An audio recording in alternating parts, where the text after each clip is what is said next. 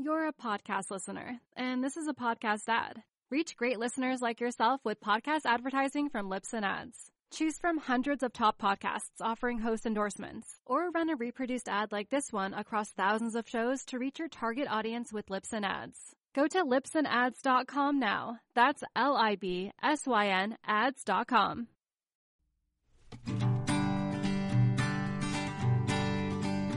Oh, the time will come up when the winds will stop and the breeze will cease to be breathing like the stillness in the wind before the Anybody that's out there that's a surfer should realize how lucky you are to be a surfer because I've traveled to places where people are struggling just to make a living, let alone surfing. So surfing is a gift, and anybody that's doing it should appreciate that gift that they have. Yeah. Don't take it for granted. and the morning will be a breaking. Hey, Randy, this is Gerry. Just wanted to congratulate you on your Lifetime Achievement Award. About time, huh? These guys don't have a clue. And the rocks on the sand will proudly stand.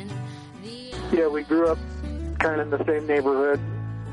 Used to surf quite a bit together. He was the very first guy of our group to make his own surfboard, probably when he was about 12 or 13 years old. We were pretty impressed by that. and be buried on the bottom of the ocean. That was, of course, the voice of Gerry Lopez speaking about his childhood friend, Randy Rarick. From creating the professional surfing tour to touring the globe and being the very first surfer at some of the best surf spots in the world, Randy Rarick is one of the few people who has contributed back to surfing as much as he has received. In this modern era where nearly every moment of a professional surfer's life is documented, curated, monetized, and exploited, Randy's lived a very different existence. The vast majority of his personal surf experience has gone undocumented.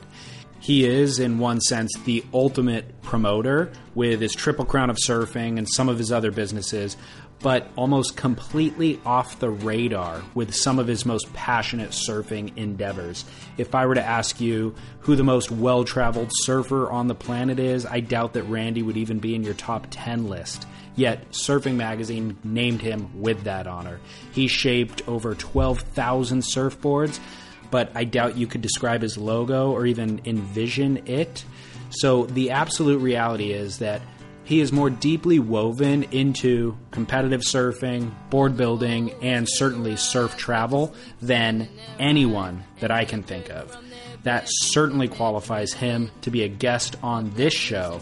But what makes it even better is that he's affable, sharp, his recall is incredible, and his knowledge pool is vast. So, this is my attempt to unpack just a few layers of Randy Rarick. My name is David Scales, and this is Surf Splendor. Enjoy the show. They'll be conquered.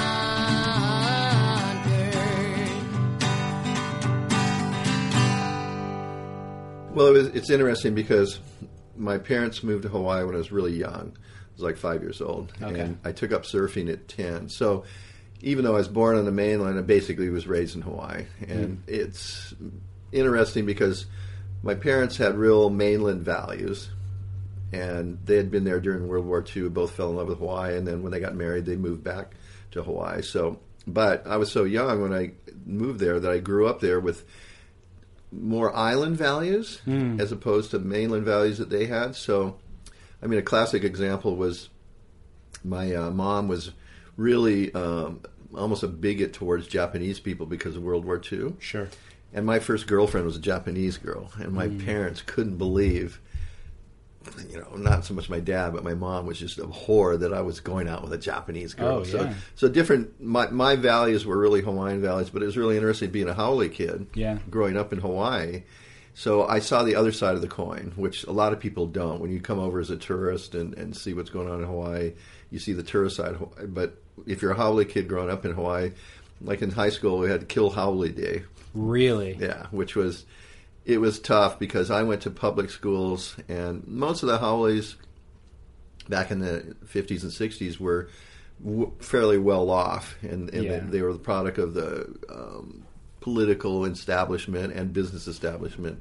Whereas my case, my parents were just kind of blue collar, hardworking, and so public schools were a lot different than going to a private school. Well, what um, you said your parents fell in love with Hawaii, but what line of work were they in that allowed them to move to Hawaii? Um, my mom was a florist. She worked at the um, Hilton Hawaiian Village, which back then was Kaiser. Henry Kaiser owned it. It was called the Kaiser Hawaiian Village. And my dad was just a sales rep. He sold products that they needed in Hawaii. So Amazing. they both worked all the time. So I didn't see much of my parents growing up as a kid. Yeah. Which actually led to me going surfing was when I was 10 years old. Um, my mom used to, for recreation, she hung out at the Outrigger Club, which was down at that stage on the beach right in Waikiki where the Outrigger Hotel is now.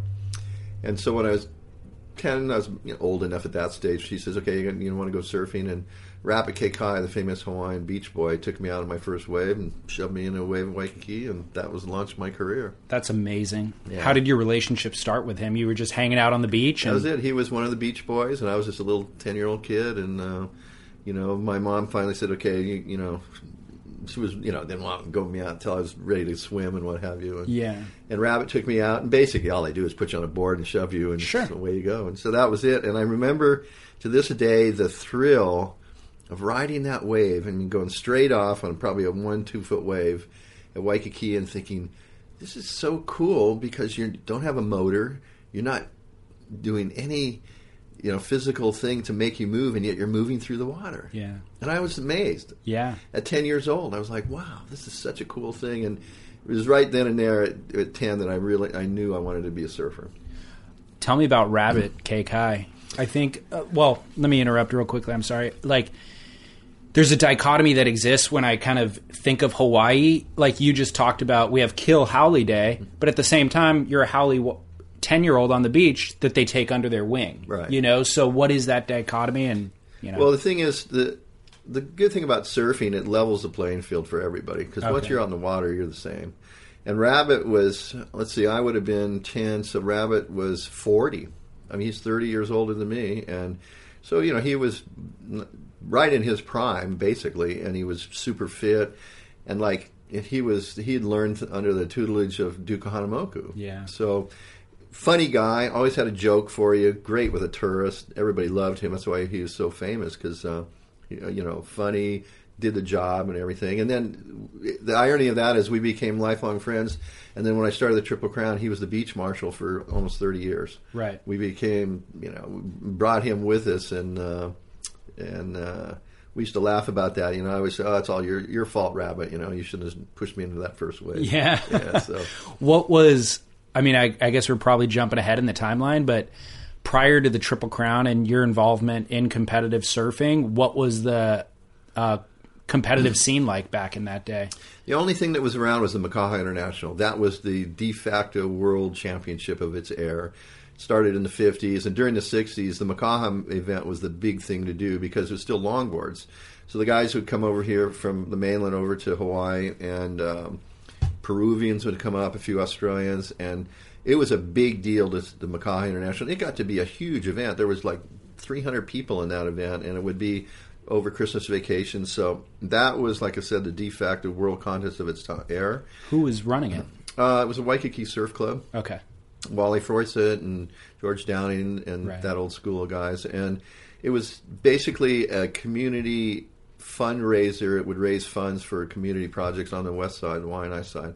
And so that was happening. That's what, all the guys from that would go to, say, Peru when Peru was in the heyday of the 60s, Sure. same thing. And it was up through the mid 60s that that was the event. And then in 1965, they ran the first Duke meet on the North Shore at Sunset. And that was the death nail for the Makaha because all of a sudden the boards had gotten good enough that the guys could really compete on the North Shore. Still longboards, right at the tail end of the longboard era. And it basically, once that once the contest happened on the North Shore, that was it. Makaha was out. It was no longer. Makaha, up to that point, had been the place you had to cut your teeth and, and really do it. So it was really I surfed in the juniors in Makaha. I got to the semis one year and um, I did pretty good in the Makaha event. And then, uh, like I said, really the Duke meet in '65 was the beginning of the North Shore surf meets. And then they had the Duke again in '66, '67, and then there was a, a couple events called the Haleiwa Sea Spree, which began to have down at Haleiwa events. And, and so by the late '60s, the North Shore had supplanted Makaha as the, the place to compete. What were cash prizes like back then? There was none. Okay. No money then. Okay. Um, it wasn't until 1969 that Kimo McVay, who was the promoter of the Duke Classic, which was an invitational event with only 24 surfers, and so that was a big deal to get invited to that. He put a, a calabash bowl, which is a wooden bowl with uh, $1,001 bills. So the first prize in '69 was $1,000, and that that was a big deal back then. Heck yeah. I mean, because up to that point, it was a trophy and the glory that you got. Yeah. And then all of a sudden, um, guys went, "Wow, I can get and make some money to be a surfer," and that was Mm-hmm. that was a real changing psychologically, a real changing point for people. And all of a sudden, people went, "You know, we should be able to get paid to be a surfer." Yeah. And uh, from then, after '69, the the Smirnoff contest started in 1970. Prize, I think it was five thousand dollars per purse, which was a big deal. Then the Pipe Masters started in 1971, and from there it just started rolling. It was just a matter of you know who had the money to get it bigger and better. And you were involved with a lot of that process. I mean, founding IPS. Mm-hmm. And so, did you just see a need that, like, hey, there's these individual events happening and we need to organize it? Yeah, I mean you're, we're kind of jumping ahead about you know five because the late '60s I saw the value. I actually um, I worked for Fred Van Dyke, the old big wave rider, was the director of the Duke Meet, and back in the '60s, the Duke Meet was the uh, most prestigious event for sure. And I actually, I think at 17, I got a job working as sort of like a runner, and I, I actually still have my pay stub from that. Really? I made seventeen dollars, Oh my gosh. and I was like, I made seventeen dollars working for the Duke Meet. For one day's work? Yeah, or- yeah. So Wow. that was pretty cool. And then I actually ended up being a contestant in the contest in 1970. So, but I my you know competitive career, I, I won the Hawaii State Championships as, a, as an amateur.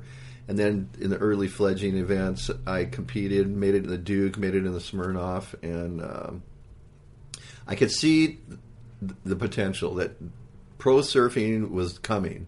Wasn't there yet. There was just, like I said, a, a few events starting to get a few bucks in there, and uh, could see the potential. And then I traveled the world in, in 72, 73. I took two years off and actually traveled around the world. And I went to Australia, to South Africa, to Europe, South America. And I could see these events starting to creep up and they started more and more money was getting involved. And in 1973, I think it was, the Australians formed the Australian Professional Surfing Association because they could see the potential there. And I went, hmm, the Aussies are getting on it. The South Africans are starting to come together. And I'd been on the road for two years, so I met all these guys and went to all these events. And I came back to Hawaii in 1975 and I said, you know, we need to get something together to bring these different dis- d- different events, different parts of the world together under some sort of a system. And I was still competing at that stage, and I approached Fred Hemmings, who was the main promoter in Hawaii. He was running the uh, Pipeline Masters and the World Cup of Surfing. And I said, Fred, if we put something together, will you recognize what we're trying to do? Because the other problem was I'd been gone for two years. Sure. And so it was a little bit self-serving. I somebody um, up through 72, 73, I was gone, and I came back in 74, and I couldn't get into the contest Okay. because I'd been gone for two years. Everybody said, "Randy, you've been gone. We forgot all about you." And, Yeah. You know, I had a great time traveling, but at the Sure. same time, competitive wise, I had dropped out of it. So I said, "Well," and so Bernie Baker actually created a uh, a qualifying contest, which is equivalent of the QS events nowadays Okay. that we call the Pro Class Trials. And if you got through the top six of that, you got into the Smirnoff contest, which at the time was the biggest pro am event on the North Shore. So we put that together, ran that. I actually qualified. I got back into the, in the scheme of things in, in um, 75. And then in 76, I was still trying to compete, but I was trying to help organize, and I had to make a decision. You know, am I going to be an administrator or going to be a competitor? And I was 25 at that stage, which is considered old. Sure. And uh, I knew, you know, my competitive career was going to definitely not going to be burgundy. It was going to be going the other way. Yeah. So we uh, approached Fred, and he said, "Yeah, okay. If you guys organize the trials, I'll recognize it." And that became the qualifying event. So then the second thing I said to Fred, I said, "Well, you know, why don't we link somehow together to these Aussie and South African events and California events?" And he said, "Okay, well, let's come up." So in my kitchen table in my house in the North Shore, we I basically designed International Professional Surfing, which was the first pro association. And we had a lot of input from guys like PT and Ian Cairns and Michael Tomson and Shaun Tomson, and because everybody wanted something to happen. Of course, yeah. And the Aussies had already started to organize their series of events within Okay. Australia, but they weren't thinking internationally. They were only thinking about Australia. So I said, well, let's get a hold of everybody. And I, having traveled, I knew the Aussie guys, I knew the South African guys, and I contacted all the different directors. I said, do you mind if we link this together in some form of a, a circuit? And they, everybody was stoked. They were like, oh, great, somebody's doing something. Yeah. And uh, so I linked them all together. We actually back counted uh, the, the events the first two thirds of the year, and then Hawaii was coming up the season Hawaii, and we we came up with a rating system and counted the three Hawaiian events, finished, and then Peter Townend became the first uh, champion. Um, it sounds like a lot of the hurdles were administrative.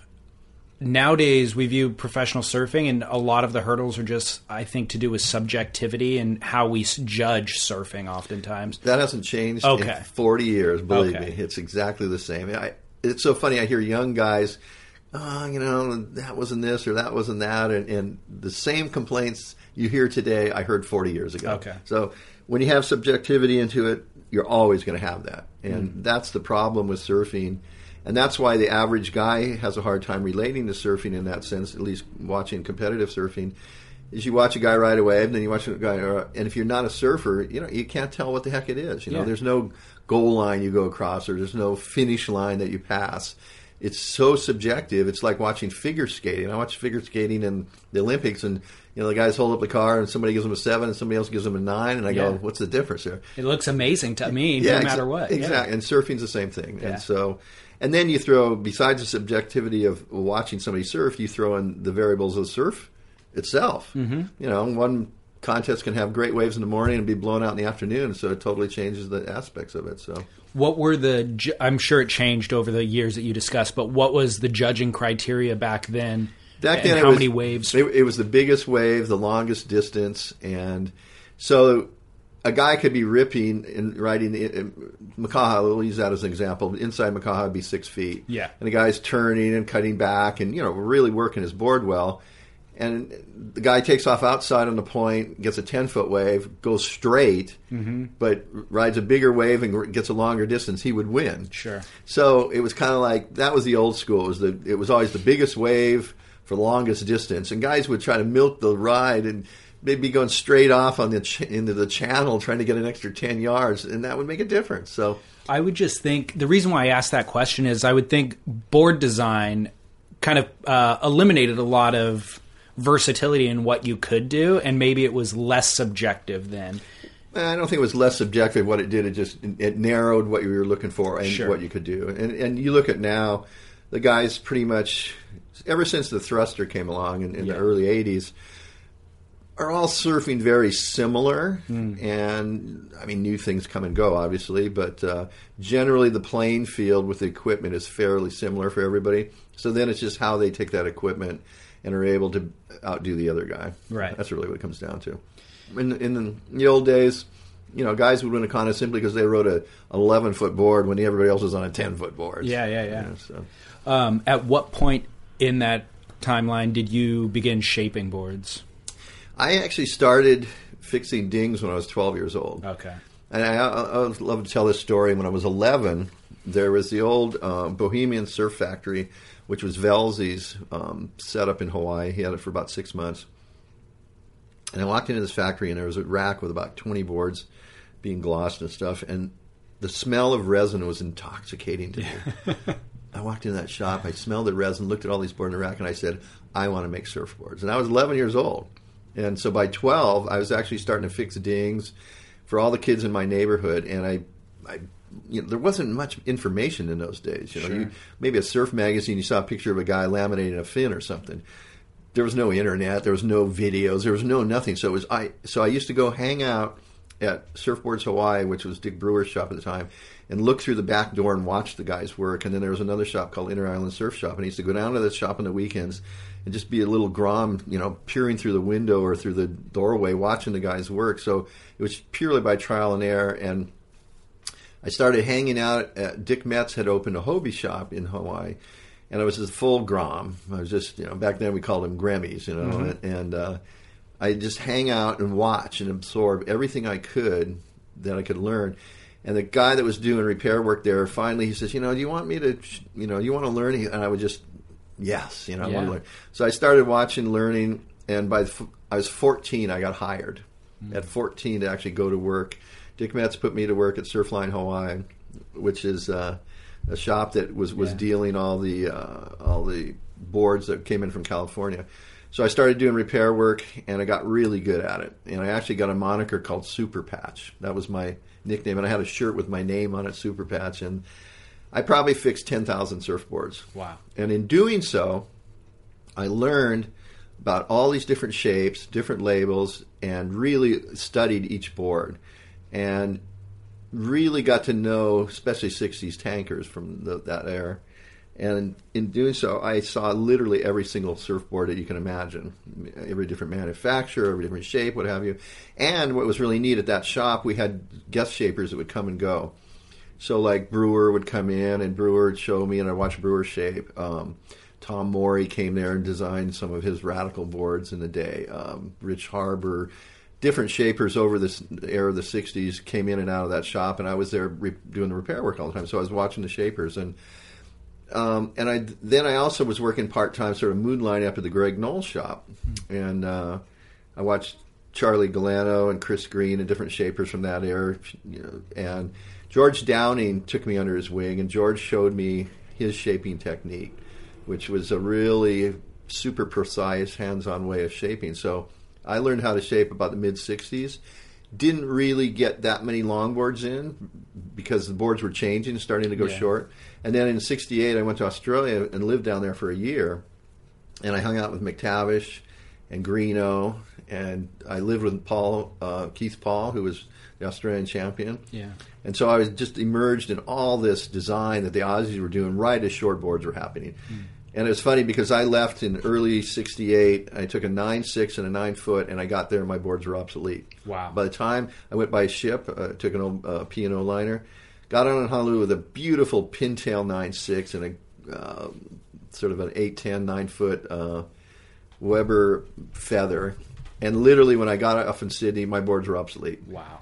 They had cut a foot off the length of that by the time I got there, and they laughed at my boards. They went, you know, those things are dinosaurs already. I bet you wish you had them today. Though. Oh yeah, yeah. So I um, I spent a year in Australia while that whole transition happened, and then when I came back to Hawaii, boards had gone narrow, short, Yeah. and and completely changed. So then I really got into shaping in the late '60s, early '70s with the beginning of the short board, and I went back to work for Surfline and. Uh, was a production shaper. I was doing like five to seven boards a day. So I've shaped about twelve thousand boards, Okay. and it was all mostly during the seventies and eighties. Sure. Yeah.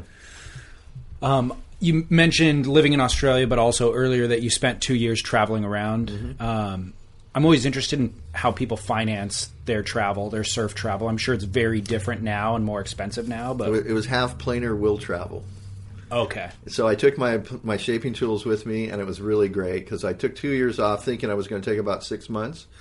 And I took my planer, my I had templates and paper, and my hand tools with me, and they fit in a little, you know, little carry case, and I took them with me. So I shaped in France. I did a lot of boards in South Africa. I shaped in Brazil. I was one of the first guys to go to Brazil and, and really shape there. I shaped in Venezuela. Went through the Caribbean. Uh, so basically, I would go, make enough money to get from point A to point B, get to point B, work, make enough money to get to point C. And I never had much money, but it was enough to keep going. And back then, in the '70s, it was uh, it was really cheap. You could get away and traveling. So two years, in that two years, that was really I had the travel bug at that stage because having been in Australia first, I went, okay, I want to see what the rest of the surf world looks like. Yeah. And I, uh, so I ended up going to uh, Europe and doing the early, early French, Spanish uh, scene. There was hardly anybody there in those days. I mean, like I was in Biarritz. I remember in, in a winter day, alone in the parking lot in Biarritz. And you go there now, and there's Yeah. you know thousands of people. But back then, there was just nobody was surfing there yet.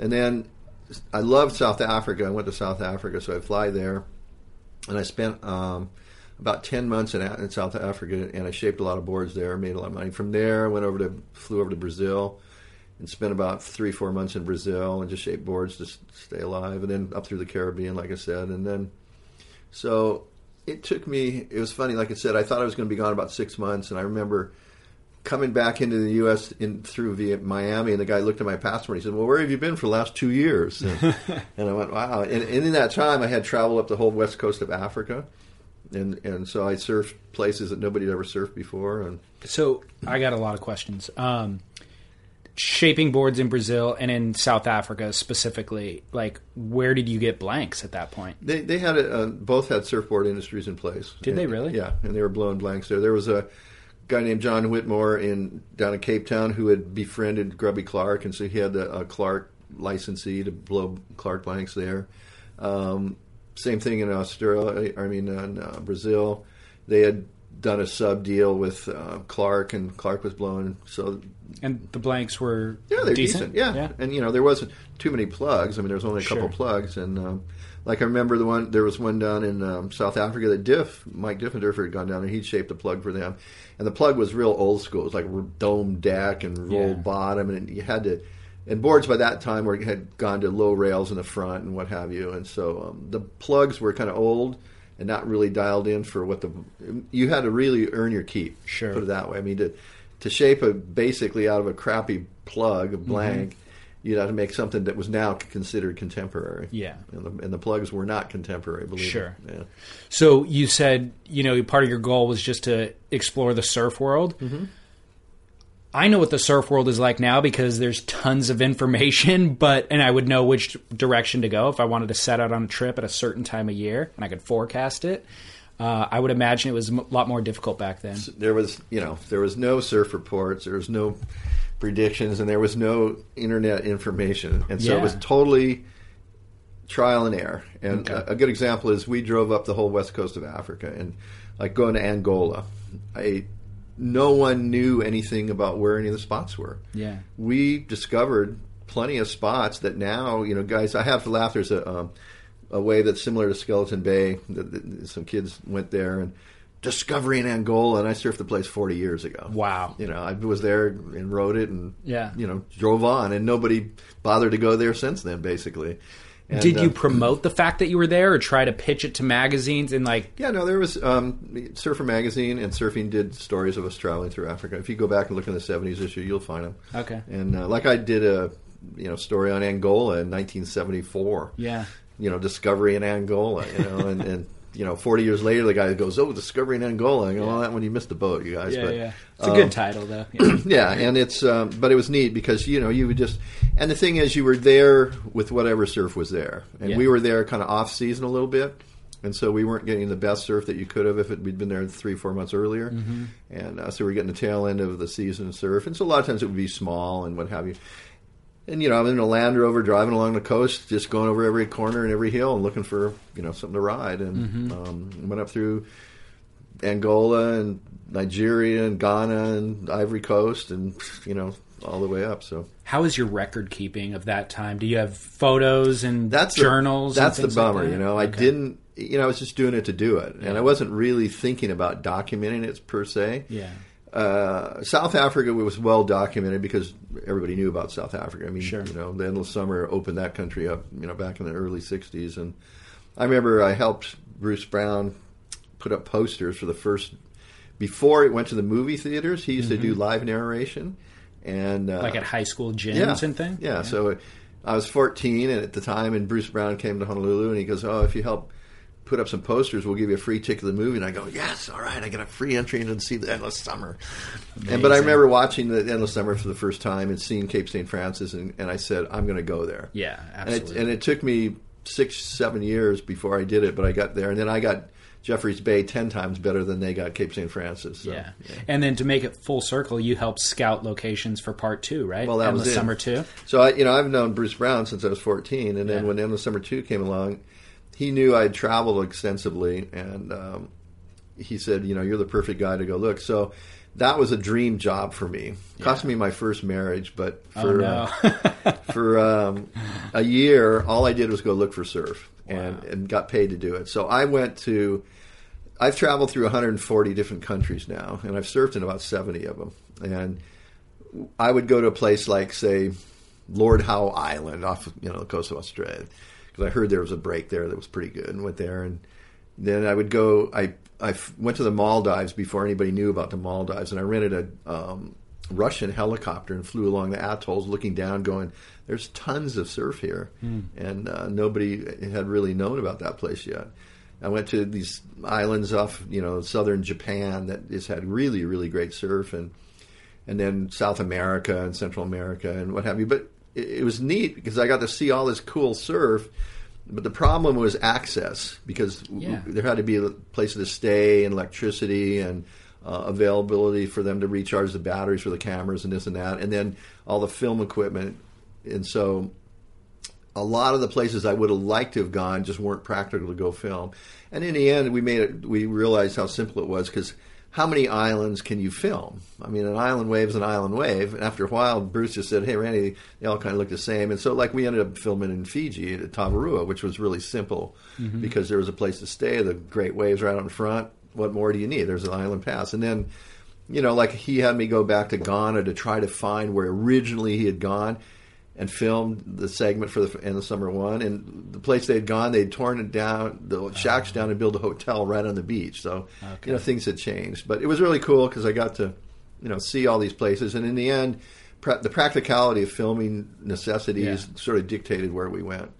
I'm curious, aside from the endless summer, but like with your own travel, what drives that ambition to explore? And the obvious answer is, oh, good surf. But it's like you found good surf in Angola, and you could just go back there all the time. So, what is that motivating factor? I think I think growing up in Hawaii, um, Hawaii's got great surf. In my opinion, Sure. Hawaii's got the best surf in the world. Okay. You know, the water's warm, the environment's great, it's you know stable government, economy, and everything, and you could drive right up to the surf on the North Shore. So why even go anywhere else? I Mm-hmm. Yeah. mean, but growing up in Hawaii. I wanted, I was curious to see what the rest of the world. I, I didn't even come to the mainland until I was 15 years old. You know, when I was, even though I was born here, I left when I was so young. It came back, and everybody would think I was from California because I was a Haole kid. Yeah.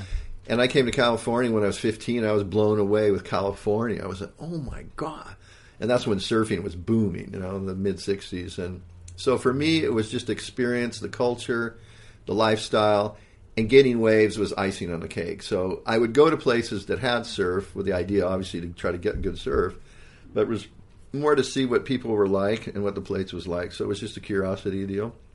And once I got going, I got the travel bug and I decided to keep going, and um, like I said, I've been through you know 140 countries. That's a lot of you know traveling, and I've done it you know really cheap. I've got paid to do it during Yeah. the endless summer gig. I've you know in later years now I, I do it in a little more luxury. I don't have to backpack or you know sleep in the back of a Land Rover anymore. So How um, how much do you have that bug now compared to when you were younger? Is it still in full effect? Oh, totally. I mean, I just got back from a three week trip to Southeast Asia, you know, and had a really blast doing that. Went surfed in India. It was really fun. And Was uh, it? Yeah.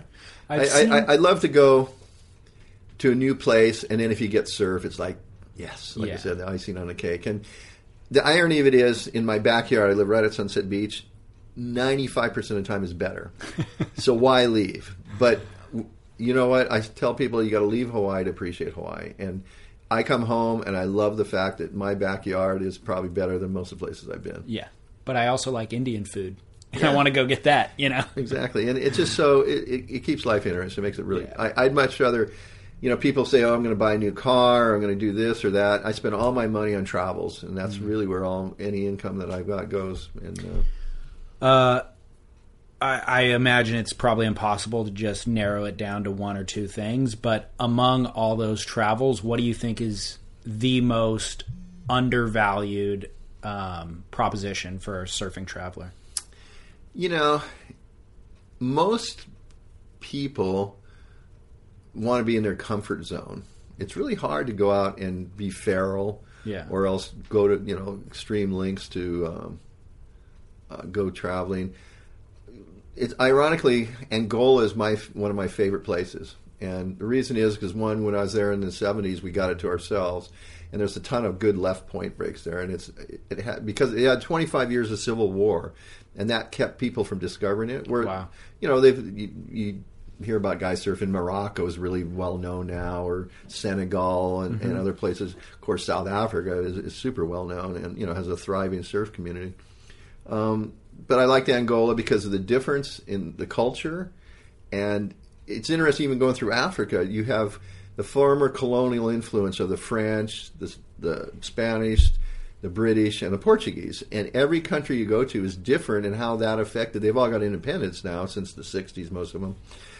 But I like Angola because the Portuguese had run the place, and it's much more laissez-faire. You can kind of Okay. it's cruisier, it's you know more fun. Whereas you go to uh, some place like uh, you know Tanzania used to be German controlled, and you can see the rigidness of that. Then you go someplace like Ghana where the, the English controlled it, and you can see the, the influence of the colonial. Uh, and I like the I like Mozambique and I like Angola because the Portuguese were much more slack, quite Yeah. honestly. And so subsequently, it's a lot more uh, just casual, and, and I, I like the influence there. So, but then there's times you know you can go to Madagascar, you can go to Comoro Islands, you can go to you know Seychelles. They're surfing all those places Yeah.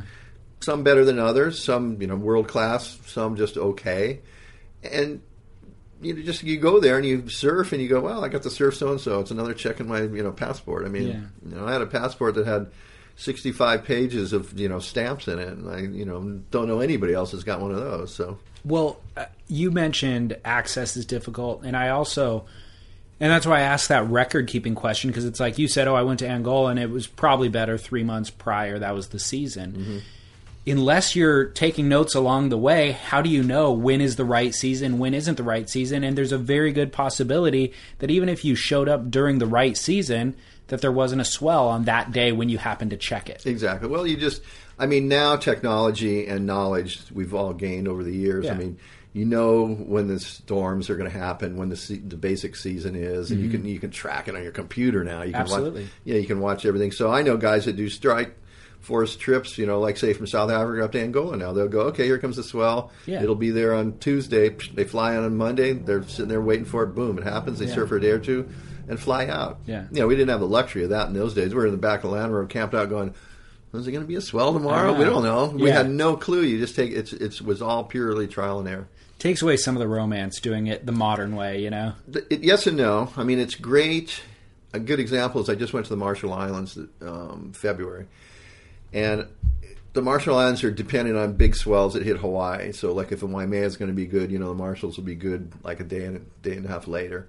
And uh, but you know, it was limited to a two week window. and Just you know, cross your fingers and hope for the best. But I'm watching the things going, hey, we're going to score. And sure enough, I left. And like five days later, that swell that we've been tracking hit Hawaii. As the six day later, hit the Marshall Islands. And we were ready for it. We knew the tides. We knew when the swell was coming up and scored incredible surf because we have the technology to be able to tell us that. In the old days, we would have just got there, been sitting on the beach, Yeah. and woke up the next day and go, whoa, there's a swell. you Yeah. know? I, I certainly live my life that way, like trying to do the strike mission and eliminate all the variables. Right. But I also understand philosophically the benefit of um, not knowing if the waves are going to be good adds to the anticipation and and if you even if it's half as good but you didn't know it was going to be that good Yeah. you en- enjoy it more and it's the same thing that makes surfing exciting to watch is the spontaneity of Andy Irons is more exciting than the predictability of someone whom I won't name you know? Well, the same thing. I mean, you could say Timmy Turner. You know, he went feral in Indo. Yeah. But all he did was camp out and hang out at a place and wait for the swells. Yeah. Um, you know, is that less romantic than you know being on a boat in the lap of luxury? Yeah, it's probably a heck of a lot harder and a lot more grubbier. And you know, he paid the price. You know, from what Yeah. what happened to him. So on the other hand it's good and bad. And in today's world of fast paced, instant communication, and everything else, people don't want to sit back and just take the time and cruise. Back in the seventies, we were able to do it. So you know, it's a fast moving world nowadays. Yeah, I want to pack more experience in. Yeah. um. So back to kind of the timeline and competitive surfing. You launched the IPS, and what was that journey like once you launched it?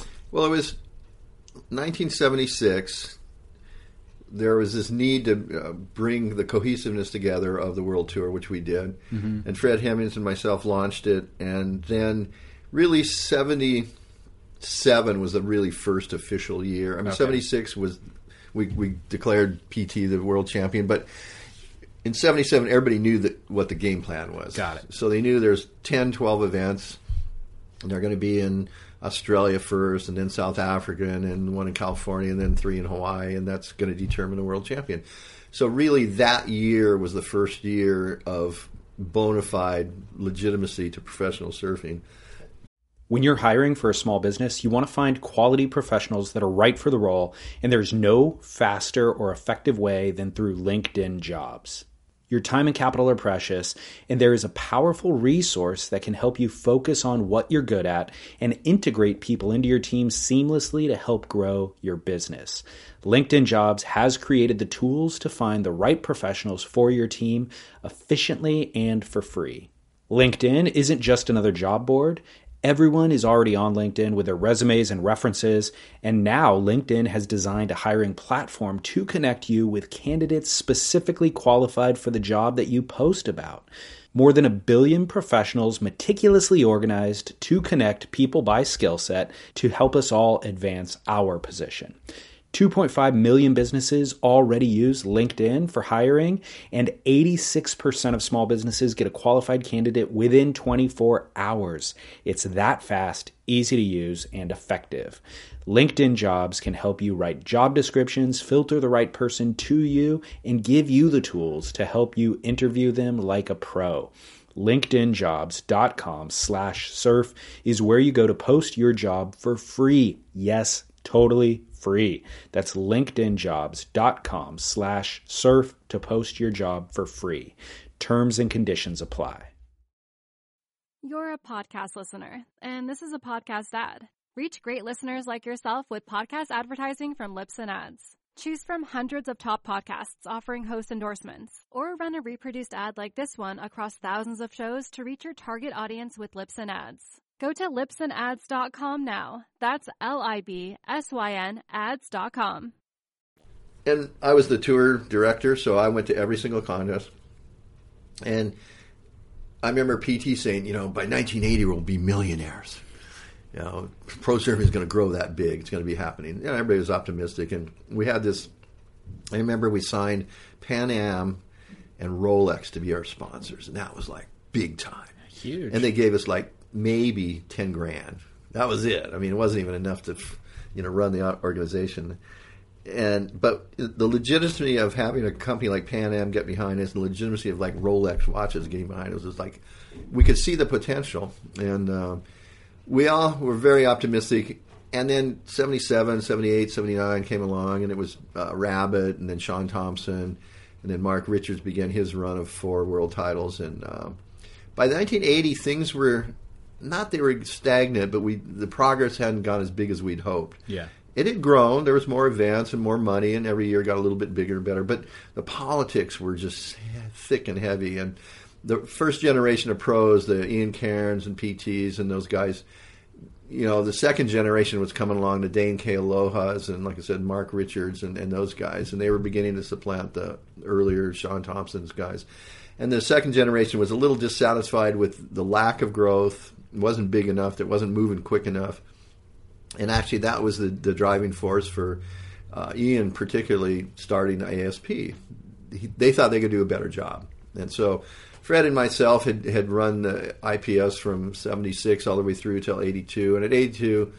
I was burnt out. I'd been on the road for six years, gone, you know, you, I mean, it sounds real exotic, but, you know, you go to Australia every year and you deal, you know, same thing, same place, same people. Then you go to South Africa and go to Durban, same thing, same place, same people. You know, you might do a side trip to J Bay or off to, you know, some little side trip to an island or something. But, you know, you go to Japan. Japan was really booming then, and it was like, you know, two foot beach break in Shonan. We're like, oh man, you know. And so in '82, I actually resigned from the IPS as a tour director. I said, I'm done. You know, I was, I was fried. I was tired of traveling. And Ian came along and they started the, the ASP. And basically, it was really interesting because um, Ocean Pacific bankrolled at 25 grand. So Ian came walking into, we had a, a board meeting at IPS. He came walking in, had this check, and he waved it in front of everybody. He says, I got 25 grand. What's Randy got? You guys want to jump ship and come with ASP or stay with IPS? Everybody jumped ship. a twenty-five thousand dollar check waved in front of everybody's face. They all went, "We're going." That was his budget for the year. Yeah, I mean, that, that or was that per was, event. That or- was no, that was the sponsorship of Ocean Pacific. That's insane. Yeah, so twenty-five grand bought out the world tour, and it, but it was good. It was and it needed a change. You know, we we had done what we could, Fred and I, and ran it as far as we could. And so, in in '83, they started the Association of Surfing Professionals, and they rejigged the tour. Instead of ending in Hawaii, they wanted to end it in Australia, and that's when uh, I think Tom um, Curran won the first one, and. Um, it was a huge mistake. I told, I warned them, you guys. They said, "Oh, we've got better promotion in Australia, and there's the people, you know, the public thinks surfing's bigger, and there's more money, blah blah blah." I said, "That's not what it's all about. It's about waves." And but that was the era of the bums on the beach. That was what they called it. You know, how many people could you get down to the beach at Manly to watch two to three foot slop surf, and that was what they considered important.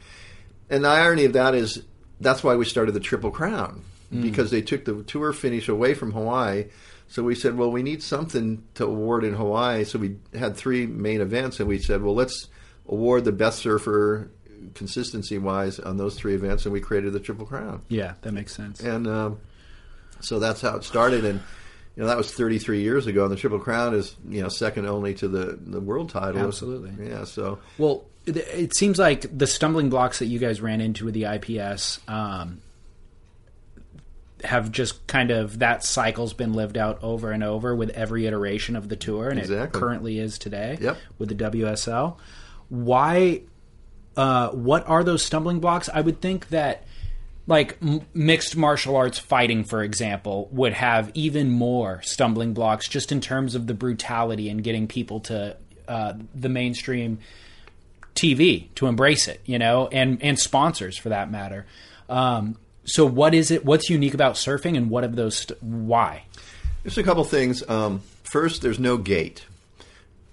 You don't charge admission, so you don't have the the basis financially to grow the sport.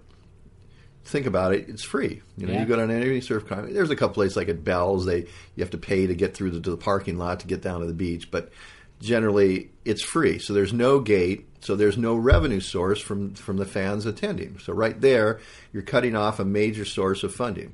The second thing is scheduling.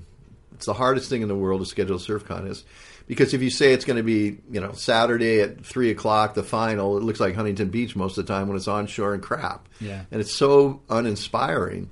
So when Rabbit Bartholomew came up with quote the Dream Tour, where he figured out that the bums on the beach thing was not happening.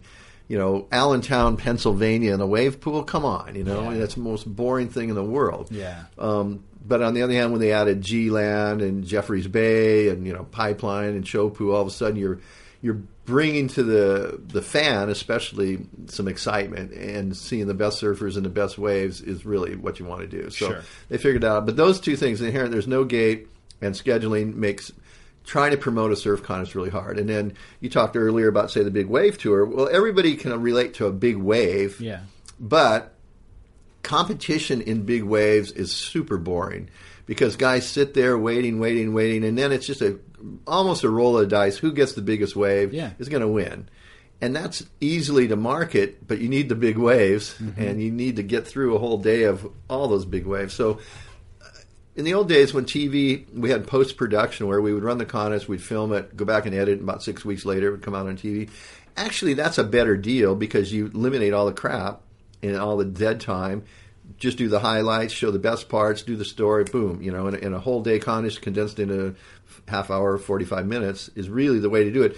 But nowadays, the instant gratification, people want to know right now on their iPhone who won, and that's it Do they care tomorrow? No. The contest Right. is done. It's over. They're looking forward. They're not looking backwards. So Well, they ran into that issue in Chile with the Big Wave World Tour, where the WSL, I think, made the decision to not live stream it, and they would add some post production value to it, package it, and put it out.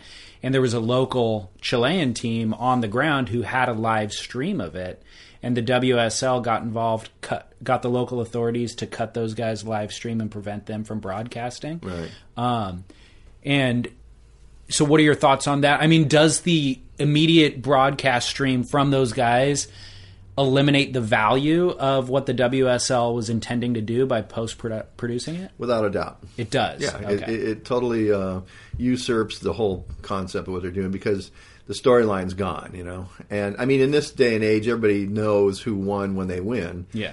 But that said, if you really are a fan of it, it's like watching a NASCAR race. You know, so and so Jimmie Johnson or Mm-hmm. Dale Earnhardt goes across the line, wins the content, the race. You know he's won the race. Do you want to watch the race? If you're a fan, maybe you're going to want to watch it Yeah. just to see what happened. And it's the same with surfing. If uh, you know Makua Rothman wins a big wave event, do you want to go back and watch the whole thing? Maybe you're going to watch a couple heats on demand. Exactly. The highlight. Yeah, but generally, you know, it's been usurped. So live coverage in this day and age is essential, and Yeah. so the ASP, or excuse me, the WSL is you know putting the time, effort, and energy into doing it right, and it's very expensive. But that's the that's what they got to deliver, and that's where they'll get their sponsors. For instance, they. They've just signed Jeep. They've signed um, Globo in, in Brazil, which is a huge media uh, group. You know, they've got Samsung back again. So these companies that are investing in surfing want to have a fan base that is engaged. Mm-hmm. And so the best way to do engage them is deliver them the best coverage you can, you know, live. And that's why the webcasts are so important. And they're expensive to do that. You know, it's really tough on the big wave tour because they call it on with only a couple days notice. Right. And to move all the pieces into place logistically is a nightmare. Absolutely. And sometimes even can't be done. Yeah. And like in Hawaii, we do the Triple Crown. Well, the crew comes over a, a week ahead, sets up all the things, so when the contest is called on, they're ready to go. Sure. And it's tough to do it in two days, believe me. What do you think the greatest strengths and the greatest uh, challenges, or maybe even weaknesses, are for the current iteration of the WSL? What have they done great? What have they struggled with? Well, the problem is growing the fan base, and you've got a hardcore surfer who surfs every day. Then you've got the recreational surfer who's interested in it and follows it. And really, what they almost have to do is make sports heroes out of these guys. Hmm. So look at Kelly Slater. I mean, he's at the end of his run. You know, the, the Slater era is basically ending after this year, I'd say. They need to create a new Kelly Slater, especially Right. for America. Right. So right now you've got this Brazilian storm, as they call it. The Brazilians are kicking butt, and they are on fire, doing good, and, and deservedly so. Yeah. But does that translate to does an American care? No. I mean, does a guy in Huntington Beach care that Gabriel Medina is world champion? No. They want to have an American. Biggest audience is in America. Second biggest audience is in, in Brazil. Right now, the Brazilian sponsors, like I said, Globo, which is a huge uh, conglomerate, a media conglomerate, is you know putting some really good money behind their sport because surfing is the one sport that just like 25 years ago, the Australians, you know, were dominant in, in surfing. Now the Brazilians are. Yeah. And so for the WSL, they've got to grow the fan base because right now they have a really rabid group of about 2 million fans. It's not big enough. They need more than that to, to monetize this. Absolutely. So you've got somebody like Samsung who wants to sell every one of those 2 million guys one of their phones. Right. Well, two million is nothing. That's a drop in the bucket. You know, really, when you think about it, you know, they need to have twenty-five million. That's why, like Fernando Aguerre is trying to get surfing in the Olympics. Right. So it's got worldwide exposure. Is that going to be good for surfing? Personally, I'm not a fan of, of surfing going to the Olympics. I, know. I think it's great for the sport in one hand, but the whole essence of why we surf is to ride a wave. It's not Yeah. really, you know, competitive surfing. Well, that's the other detail that maybe the sponsors aren't hip to, or, or maybe they are. I don't know. But it's like, yes, they have 2 million core fans, let's say. I am one of those. I don't own a Jeep. I don't have a Samsung phone. I don't. I don't really even buy surf products because I'm a core fan. I'm near the industry, related to the industry, and I get free clothing. Yeah, but you're not- usually you're not the average. Maybe not, but there is a large portion that really doesn't spend the amount of money that you need to spend to really prop the industry up. I think the people who are buying all the big brands clothing is middle America. Right. You know? Well, that's what I say. They got to grow that fan base, Yeah. and and it's like anything. Um, you know, like I mentioned NASCAR earlier. I'm a actually a NASCAR fan. Sure. And um, you know, they've got a huge fan base in America, but nowhere else.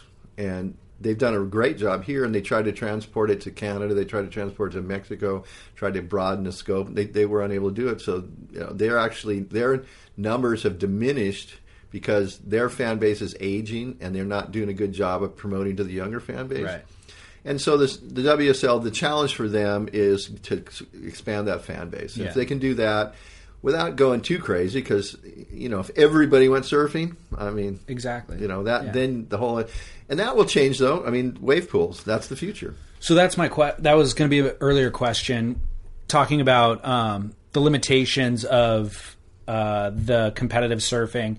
There's no gate, and it's difficult to predict swell. Right. What if we, in a cr- fictitious scenario, created an, a gate, created a gate, and a wave pool that was amazing? No, that's that's the next step. But but okay, it seems like the next step. But my question is, doesn't that strip away a lot of the magic that currently exists that makes surfing so great? yes and no. I mean, you know, then you get into the soulfulness of the whole. whole I hate to go there, but it, it's No, no, it's there. I mean, that's why we all start surfing to begin. It's like I told you at the start of this conversation. You know that magic feeling of riding that first wave is what hooked me at ten years old. Well, a kid can go to a wave garden, catch one wave, and go same feeling. is it the same feeling? Is the question? I think for him it would be. Do you? Yeah, and uh, then it's just gonna it's gonna make it easier for uh, the fans to get engaged, and then if they're going to be you know really r- rabid fans and, and participants, I should say. Yeah.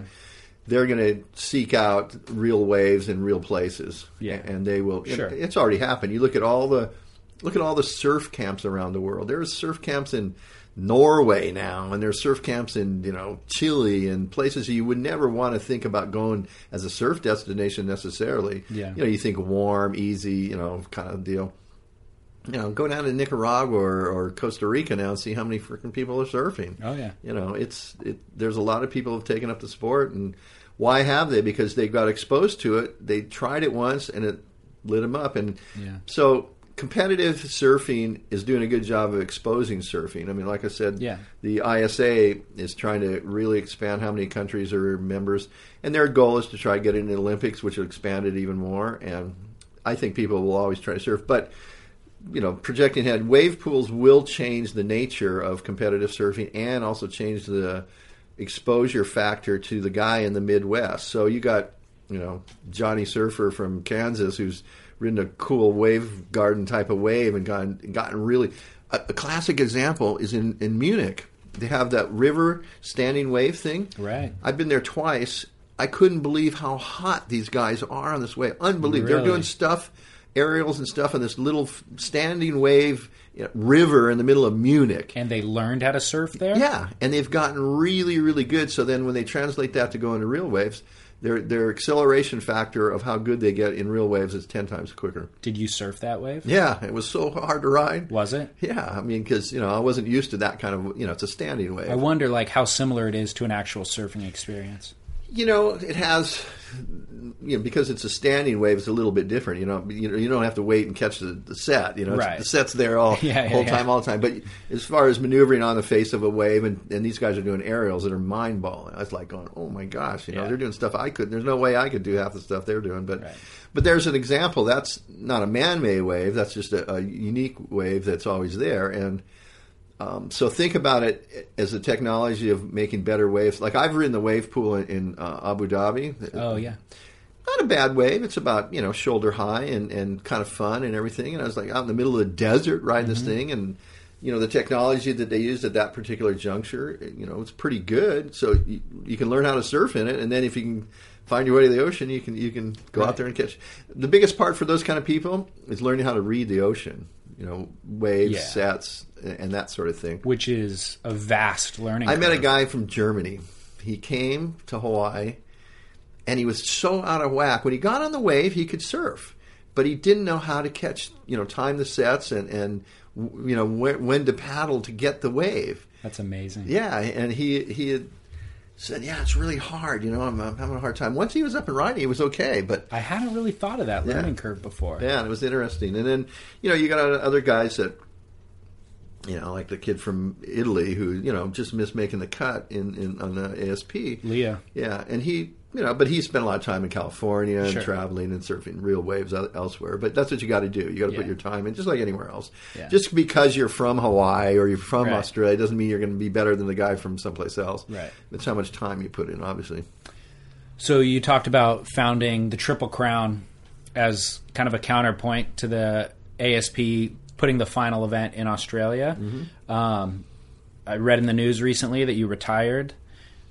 Can you talk to me about that? Like, did you retire just from running the Triple Crown, or what is your relationship like with the Triple Crown now? Um, I did the, you know, I've produced events for 38 years. Yeah. And the last 32, I was the director, executive director of the Triple Crown series. And I, like, actually three years ago decided I wanted to retire. And I, I actually forcibly made everybody over 60 in my team retire. So Bernie Baker, Jack Shipley, the head judge, Nuno Jonet was one of our announcers, our head production guy, and myself said, "You guys were done. You know, I'm passing the torch. I want the 40 year old crew to run this thing to keep it fresh, keep it relevant." And ended up, I had to stay on for the last two years just for the transition because Vans owns the Triple Crown. They wanted to ensure that they're, and then this, the new WSL thing came along, and that really meant that I had to stay involved, and engaged with that. And I actually was also the used to be the ASP, the regional director for Hawaii for Sure. all these years, ever since the ASP came into being. And uh, so after 38 years, I felt like, you know, I just turned 65, and I went, you know what, it's time for me to step aside.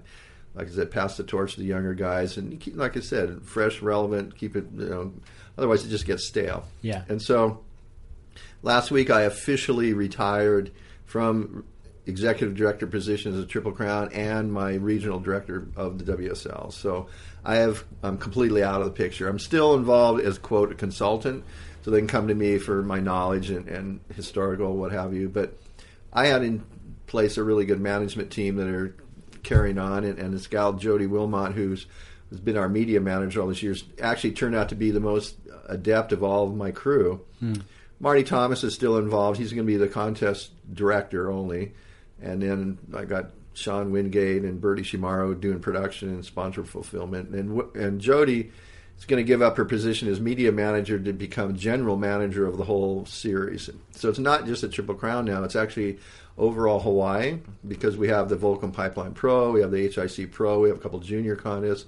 And so she's going to be the general manager of the whole thing Wow. and she'll come to me for advice and and and uh, you know suggestions and what have you. But basically, I'm done. I'm stepped aside, and it doesn't mean I'm going to quit surfing or anything else. And I'm still um, f- almost like a hobby now, um, really into um doing a lot of restorations and classic surfboard work that is an offshoot of my auctions that I did for 10 years in Hawaii. I did the Hawaiian Island Vintage Surf Auction. And, and this all goes back to when I was 14 and all the I stuff know, I yeah. learned from uh, working on boards that, you know, I'm really proud. I can look at a board from 30 yards away, an old 60s tanker. On the bottom of the board, I can tell you what kind of board it is. And nine times out of 10, I know what I'm talking about. Well, it's like there's guys who are um, certainly more qualified shapers, like Brewer or something, but I can't think of anybody who's more qualified in a wider range of surfboards than yourself. I, you know, I consider myself probably one of the top knowledgeable people on the history of surfboards. Yeah, I can't think of anyone No, else. and it's um, just from pure experience. And Right. yeah, I mean, Brewer's a much better shaper than me. I mean, I can name you know twenty shapers that can shape a better board. I mean, I can shape a good board. Am I a great shaper? No, I'm a good average shaper, and I still do hand shapes, and I have a good client base of customers that still come to me. But I don't have to make a living shaping surfboards anymore. I do it more for fun. Yeah. and. Uh, I'm going to use that knowledge and, and to work on. I'm actually working on a TV uh, pilot for sort of a American Pickers meets Monster Garage. Oh, yeah. that- that's going to be surf related, and I'm hoping that comes to fruition. And uh, I'm actually going to have more fun with it now. Yeah. That, that's my goal is to really. And then like the Surfing Heritage um, cultural center in San Clemente. They, they're going to do an auction this September, and I'm helping them to source collectible boards. And there's quite a few collectors out there that they don't have the time or the energy. They may have the money, but they don't have the time or the energy to go out and look. And Mm-hmm. you know, I've got used all my connections to like I know everybody in the surfing world, Yeah.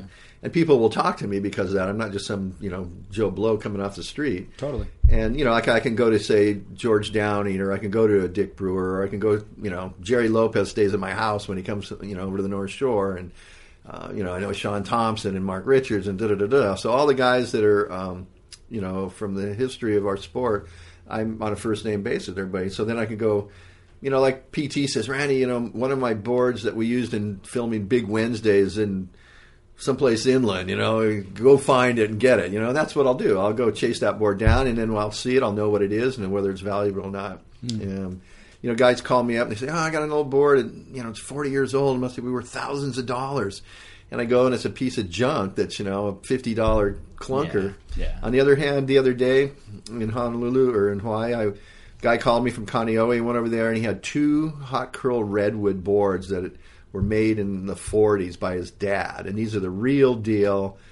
You know, unbelievable find. It was like you know one of these mother lode finds. I just go, yes, that's you know what we're looking for. And then, um, you know, another guy called me and he says, "Oh, I got a it looks like an old Dick Brewer." I go over there. It wasn't only an old Dick Brewer; it was a Dick Brewer pipeliner that was made for Jackie Eberle, who back in the '60s was probably one of the best goofy footers. Yeah. And here's his prof- you know, his own board and you know stuff like that. Yeah.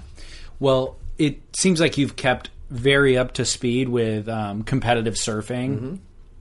Have you also kept up to speed with shaping, like modern shapers, and or are you more historically focused? I think for my clientele, you know, being 65, Yeah. the guys who come to me are older surfers. You know, I, i'm not getting 16 year olds. Put it that way. I, I look at what's, you know, like John Pyzel shapes down the street from me, and I see what John's making for John John. You know, and so I'm totally on top of what they're into.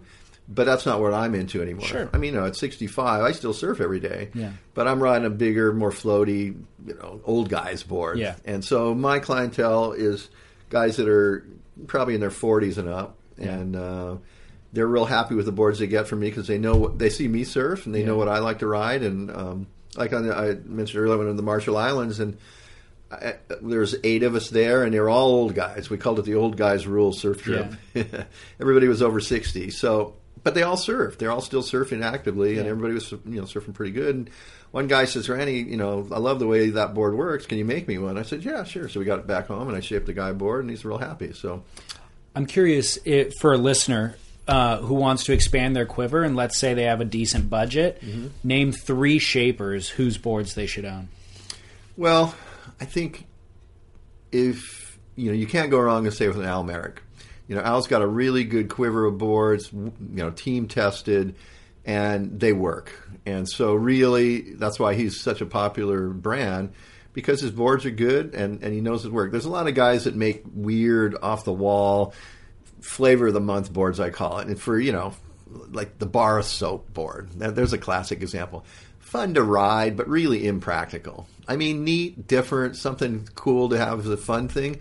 But would you pick that as your everyday board? No, you know. So um, I think Merrick's probably pretty good. I think any of the the real well known shapers, Rusty's another classic example. You know, Rusty's been around 30 years now, knows it works, got a great team, and, and pretty much has a wide range of boards from the really hot young Grom to the you know pro levels of surfer to the old guy who who's still surfing for fun. So I think a, an established um, brand is probably not to say anything wrong with the new up and coming guys. Yeah. but um, you know, there's, I mean, a good example is Roger Hine. You know, Roger's been around for a long time, basically shaping in obscurity. Yeah. And all of a sudden, he, you know, he wins the shape off two years in a row. Yeah. That obviously tells him he's a damn good shaper, but who knew who Roger Hinds was, you know? Yeah. So, you know, there's plenty of regional, really good shapers who actually make a really good board. So it's not to say somebody's good or bad. Really, I think it comes down to like my customers come to me. I've actually turned guys away and said, you know what, I'm not the guy to shape your board. And um, it's design. A, a shaper should be able to design a board for anybody and anything. If he's a really versatile shaper, if he's going to be a specialty shaper, um, you know, John Pyzel, good example. Hardworking guy, plugged away for years and years and years with, you know, basically anonymously. And, you know, he started shaping boards for John John when John John was eight years old or Yeah. something. And, um, you know, hung in there with him. And now John John matured, became a great surfer. And that feedback has turned John Pyzel into a really good, on top of it shaper that's much better now because of it than he was just five years ago. Yeah. So, in, in today's world, it's so easy to shape a surfboard. You know, you, Yeah. you can get a computer shape and round the rails, and boom, you could ride it. So, in regard to that, you mentioned Al Merrick and Rusty for a listener who wants to just go and buy something. Mm-hmm. Um, I would think maybe a concern of theirs might be, well, if I'm buying one of those, did Rusty touch it himself? My question to you is, does that matter? No, Okay. not, not in this day and age anymore. Almost everybody's using computer shapes anyway. So Rusty or Al is designing the basics, and you can go even one step farther and get a Surftech, which is you know a plug that's shaped by one of those guys, but everyone's popped out of a mold. Right. He didn't even breathe on it, Right. Let alone touch it. But it's basically a reproduction of a design that works. So. Yeah. With the computer shapes, I think it's great that guys can replicate over and over and over again a basic board. Mm-hmm. Does it take the soul out of it? Yeah. Yeah. But so what? I mean, you know, how many people do you know make their own snowboards? Think about it. Zero. Yeah. So the snowboards all work. Somebody designed them. Somebody had to make them work. R and D on them. It's the same with surfboards. But that's what makes surfing special. You know what I mean? No, that's the no, magic. No, you have to have the, the, the, the cottage industry guys like Roger. Roger Hinds is a classic example. Yeah. He's got his own little shop. He's there, you know, shaping them, glassing them, sanding them, finished glass, polishing everything. And that's what makes surfing so unique. So you you got to have those guys on the front line, Mm-hmm. and then they you know translate that to the masses. So if it was like back in the you know early '60s when surfing wasn't that big and everybody got a handmade board and it was really neat. But the moment it exploded and surfing went big, you you just you physically like me. I was a production shaper and I was knocking out you know six to ten boards a day in my heyday. Yeah. And you know some of those boards were really crappy, but you know Yeah. they worked. So Well, I've also come to the point personally where it's like, I know I'm not going to go out and have the best session of my life in terms of performance tomorrow. That day is probably behind me. So I don't need to go out and buy, ride whatever John John's riding. I'm not going to do an air like John John. So really, what I want to buy is something that has some artistic value what wine do I want to drink tonight? Something that has some artistic value that was handcrafted, that had some intention behind it. What art do I want to hang on my wall? Same idea. What movies do I want to watch? Music I want to listen to? And the surfboard fits into that same realm. No, I need it to perform for sure, but I would like it if it has a story No, behind and, it. and you know? that, thank God, is what's keeping you know the cottage industry Yeah, alive. yeah, yeah. And and you have all these different shapers who are struggling. Nobody's getting rich. I can tell you that I for a know, fact. it's crazy, yeah.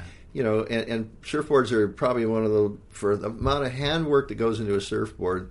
It's probably one of the cheapest, best deals It is. going. But at the same time, it's what keeps it unique, and that's what makes surfing. And like you said, as a surf enthusiast, you just described exactly it.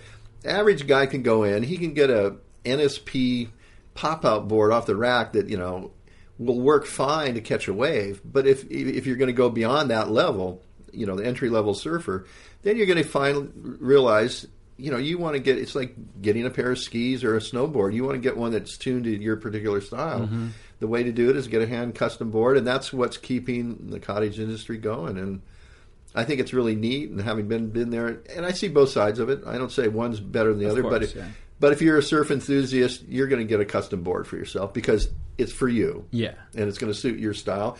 And hopefully, the shaper that you go to does what you want. Sure. Yeah. Well, I had a conversa- an email conversation with a listener of this show about I think it was Roger Hinds actually, and um, we were just riffing back and forth saying like it's such a unique time in surfing where we still have access. They're icons of our sport, and they really have been defined as masters. But we still have access to have a custom product. It'd be like going to Van Gogh and having him paint you a custom painting of your wife back in the day. You know, like he was unsuccessful by all measures in his time. Totally. And now it's something of value. And there could be a point, very likely, in a hundred years from now, where these things are relics that are have a lot of value to not only financially but to the culture. You know? No, no. Well, I mean, believe me, if anybody knows, I do because I I, yeah. I collect and, and know what to collect that are some of it value. Like I said earlier, it's funny. A guy will call me up and say, "Oh, I'm a forty-year-old board," thinking that because it's forty years old, Yeah. it must be worth something, and it's just a piece of junk. On the other hand, another guy will call me up with one that has been ridden by somebody or shaped by somebody that's well known, has a great history to it. That board's of value because of the intrinsic value of it. So, Social context Yeah. and cultural relevance. and you know, for me, like I said, I during the '70s I was a production shaper, and like it's funny because Rusty, before he got really well known, I knew Rusty pretty well. He was actually a judge on the IPS, this even before the ASP. I remember that, yeah. And um, and Rusty was just getting into shaping, learning, and he knew I'd shape more boards than him at that stage. Oh. And so he would call me up to say, oh, "I'm making a board for Hawaii. You know, what do I put the fins, or what do I do this?" And then I shifted my focus out of shaping and, and becoming an administrator for the, the contests themselves. So my shaping career diminished, and my promotional career went up. Yeah. And it was funny as I got better at running surf contests and more involved in that, I did less and less shaping. And Rusty did more and more shaping and, and became you know, then it was like totally reverse. I was calling him saying, "Hey, Rusty, where, you know, what do I do at the bottom of this board now? Because you're more on top of it than I am." You Yeah. know, so the you, you put time into it and and you get better and better. And you know, had I stuck with shaping as opposed to getting involved in, in running the, the tournaments, I probably would have been up to you know 25, 30,000 boards now, and I could have been a designer shaper if I'd wanted to been, but I, I chose not to follow that path yeah. but it's good because for me, I didn't want to. I wanted to put my effort, energy into the uh, contest scene, and so 38 years later, Yeah. uh, I finally retired from that. And, and the irony is, I'm going back to doing what I was doing when I was 14 years old. I know. Yeah, that is funny. What do you see as the biggest potential for growth in surfing, whether it's competitive, board design, um, anything? Like, what are the greatest hopes currently? One thing, and I see, you know, some strides that are happening at sustainable surfboards. Oh. I think that's really important. That, especially the younger people, much more so than my generation. You know, my generation didn't think anything about throwing a bottle away or you know not you know, recycling or Even my generation, when I was young, didn't really. No, I think the younger people are much more into that, and I think it'd be really good if they can get a sustainable surfboard, and you know they're working towards um, that goal where you know they're instead of being petroleum based, it's it's organic based something. I think that'd be really good. Um, wave pools are going to change things dramatically. they're going to be the equivalent of a golf course with condos built around the golf course. People are getting more affluent, and they can go to you know, say they build a wave pool in, you know, Nevada, and and it's a really good wave pool, and that the wave pool will have all levels. It'll have the entry level mush burger, you know, ride a boogie board, then ride a longboard, and then you finally move up to the, and that will help progress surfing because you can dial up waves all the time. Now they're going to be man-made waves, but they're going to be good Yeah. and uh, it, it'll help progress surfing. The only thing I don't like about that, what it does, it homogenizes surfing a little bit. I feel. Yeah, that's Yeah. a concern. And then you, but you're still going to have the soulful guys that are going to be feral out in Indo or you know Yeah. around looking for, you know, now guys, you know, there's guys like I said surfed in Norway and Iceland and places where wetsuits allow you to go cold water, and then accessibility. Like for instance, the one place I haven't been, I really want to go surfing is in Somalia. And the only reason I haven't been there is because I try. I got right on the border, and the security of it. They just said it's too sketchy. They said, you know, you're taking a really big chance trying to do this because I've surfed on literally every country on the coast of Africa except Somalia. Wow. I mean, they have waves. You know, the northern ones don't really have surf, but um, so I was like, ah, that's a goal. Before I die, I'm going to try to get to Somalia. So we'll yeah. see. Interesting. Talking about past travels, original Angola, whatever. Mm-hmm. Like, oh, I wish I would have documented it more. Now I would think you have the opportunity to bring somebody along with you to document these things. Yeah, Do you or don't except you? nobody wants to see me surfing anymore. That's a problem. I don't It's- think it's- they're going to like turn it into the next great surf film, but I think just like you're still exploring, like you said, underexploited things that probably should. Well, there's a group of us we call Surf Explore. John Callahan, the photographer, is kind of the head uh, group of that. There's a guy named Emmy Cataldi who's originally from Italy, but he, he uh, relocated Australia.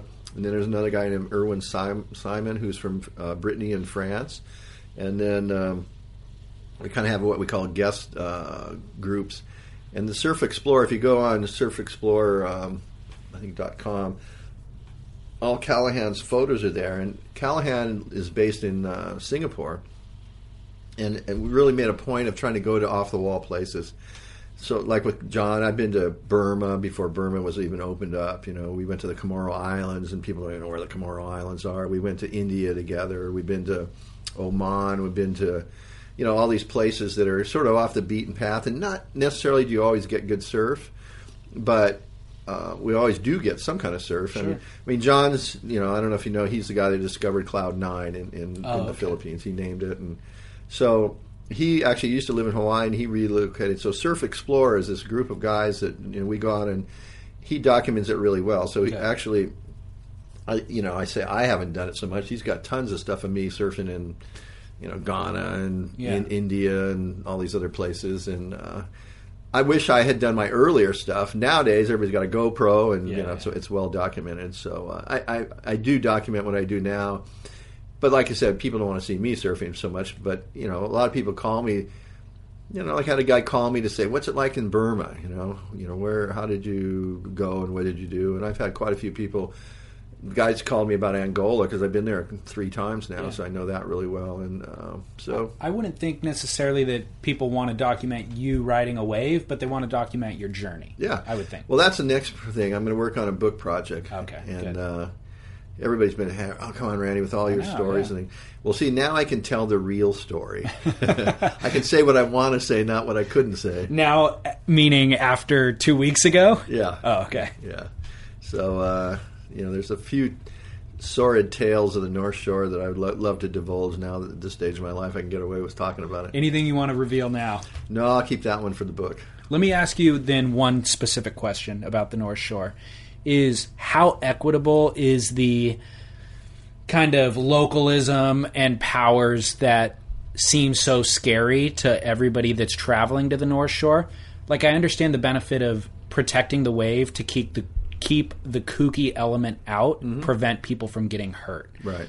But the flip side of that is are people getting cracked unnecessarily? You know, like I think it used to be a lot worse. okay. Definitely. Um, and you know, you got the black short Hui guys that you know for thirty years have been uh, a force on the North Shore, and they they have kept the crowds down, which is I guess kind of neat in some ways. Um, so that's the plus in one sense, but you know their uh, sense of aloha is definitely lacking, and um, so it's gotten a reputation that uh, you know, if you get out of line, you're going to get cracked, like you said.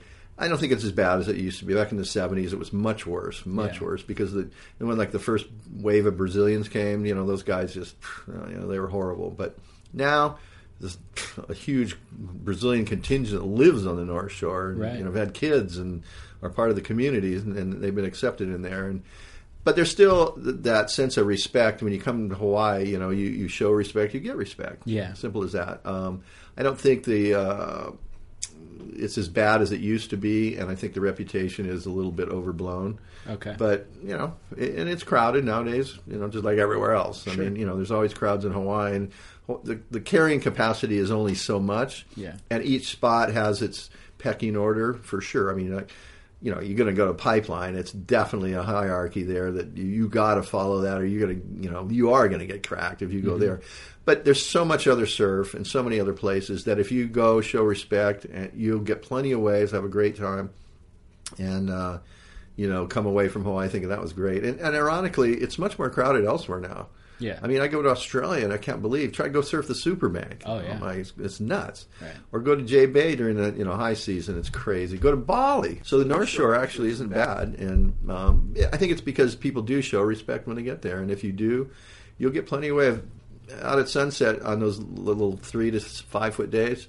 Come out, have a blast, have fun, and as long as you don't hog and drop in on people, you'll get plenty of waves. So Yeah. you know that's why I say if you show respect, you're going to get respect. Excellent. Um, if somebody wanted to get a hold of you uh, in terms of surfboard auction related business, what's the best way? Um, I have a surf uh, website called uh, Vintage Surf Auction, HawaiianVintageSurfAuction.com. I used to do an auction in Hawaii every other year, and it was the biggest vintage surf auction there was from 2001 through 2011.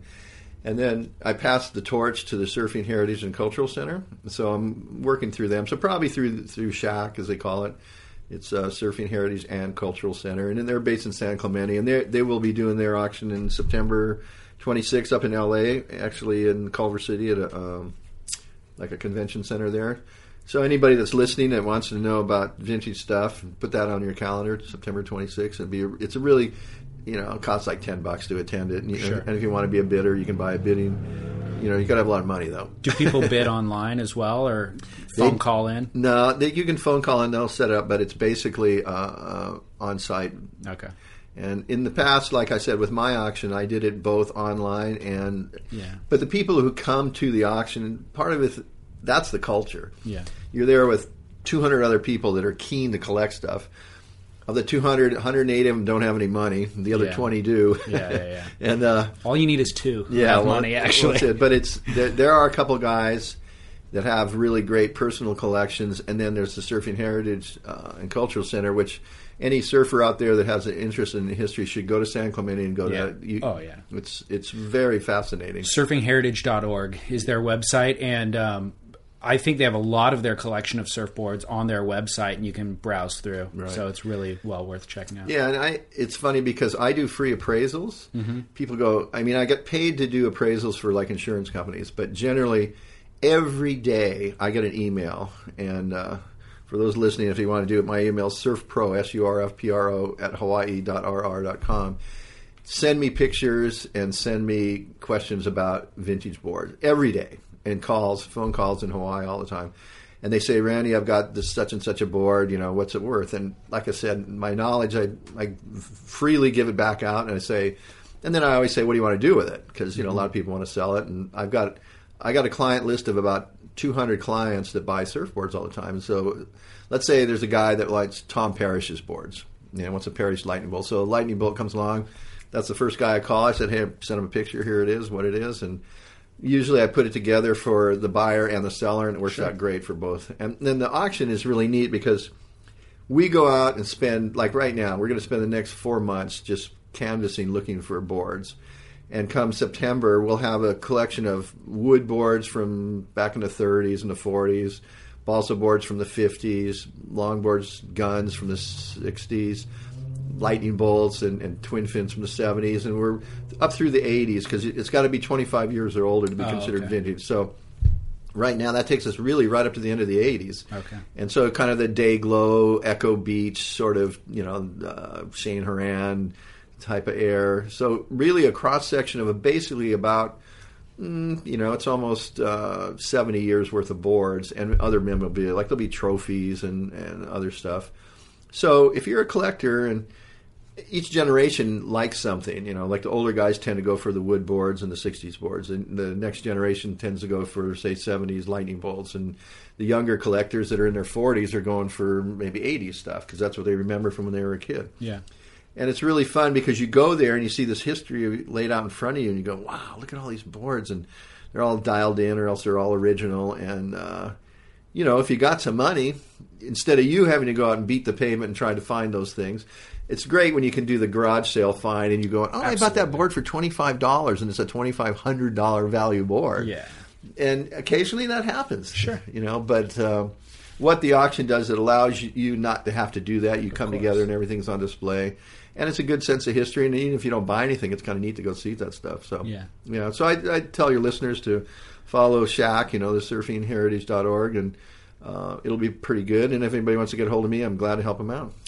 uh, i got two final questions for you the first is uh, what was the last surfboard that you actually rode specifically You mean surfed? surfed Um, let's see, it would have been last week a 8.0 hybrid at three foot Laniakea.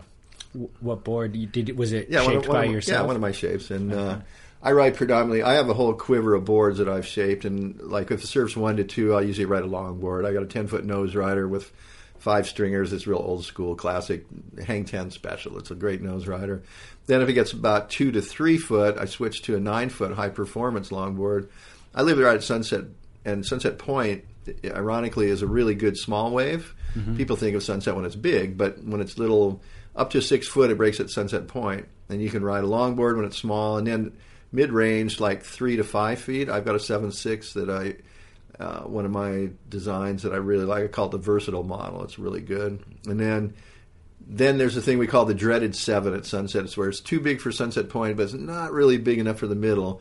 Sunset gets good at eight foot, then it shifts to the middle, of, and then you, then I switch usually to I got a nine foot Sunset board that I ride, and then uh, if it gets about ten to twelve, then I got a nine six that I ride, and if it goes over twelve to fifteen, I'm not going out anymore. so I have a whole quiver of boards that I've shaped, that you know, full gauntlet of, of shapes yeah. from tankers to sleek to you know stubby little and then little Ado I rode the other day was just a real fun shape, kind of a hybrid type of thing. And I, you know, it's an EPS blank and it oh, weighs, okay. it's super light. And um, like I said, the surf was little wind swell, two to three foot Laniakea. So that was the last board I rode because was, I just came over here a few days ago. So, yeah. what is your next travel destination? Do you have one on the books? Um, I'm toying with a couple different ones and the only usually in because I live in the North Shore in Hawaii, June, July, August are the flat months on the North Shore.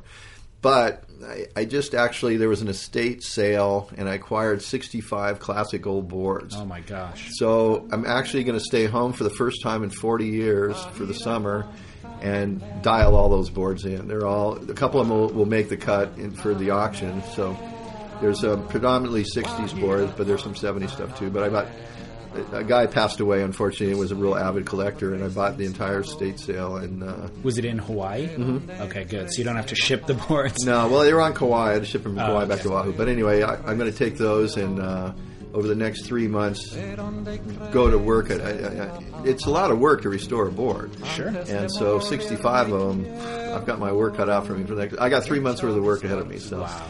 and then after that, um, I'm looking at a couple exotic trips to a couple places in, in the Pacific, some island uh, places that haven't really been exploited yet and, and really un, undiscovered to some extent, and uh, still trying to figure out a way to get back to Somalia.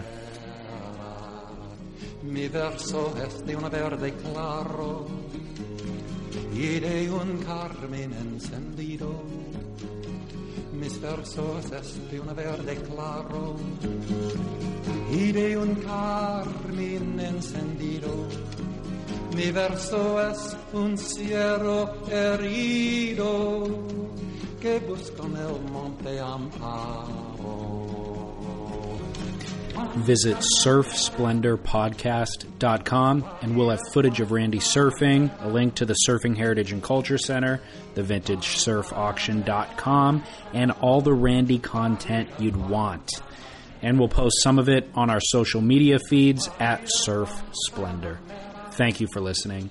Until next week, this is David Scales for Surf Splendor, reminding you to shred on. The words mean I am a truthful man from the land of the palm trees. And before dying, I want to share these poems of my soul. My poems are soft green. My poems are also flaming crimson.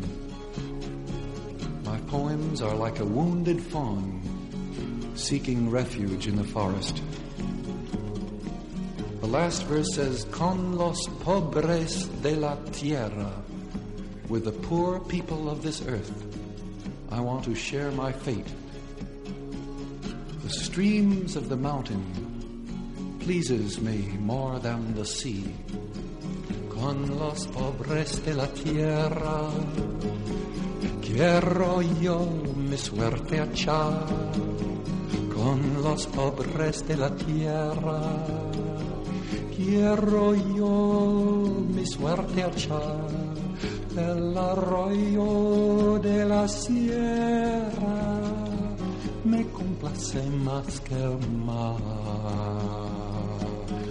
Guantanamera, Guajira, Guantanamera, Guantanamera, Guajira, Guantanamera,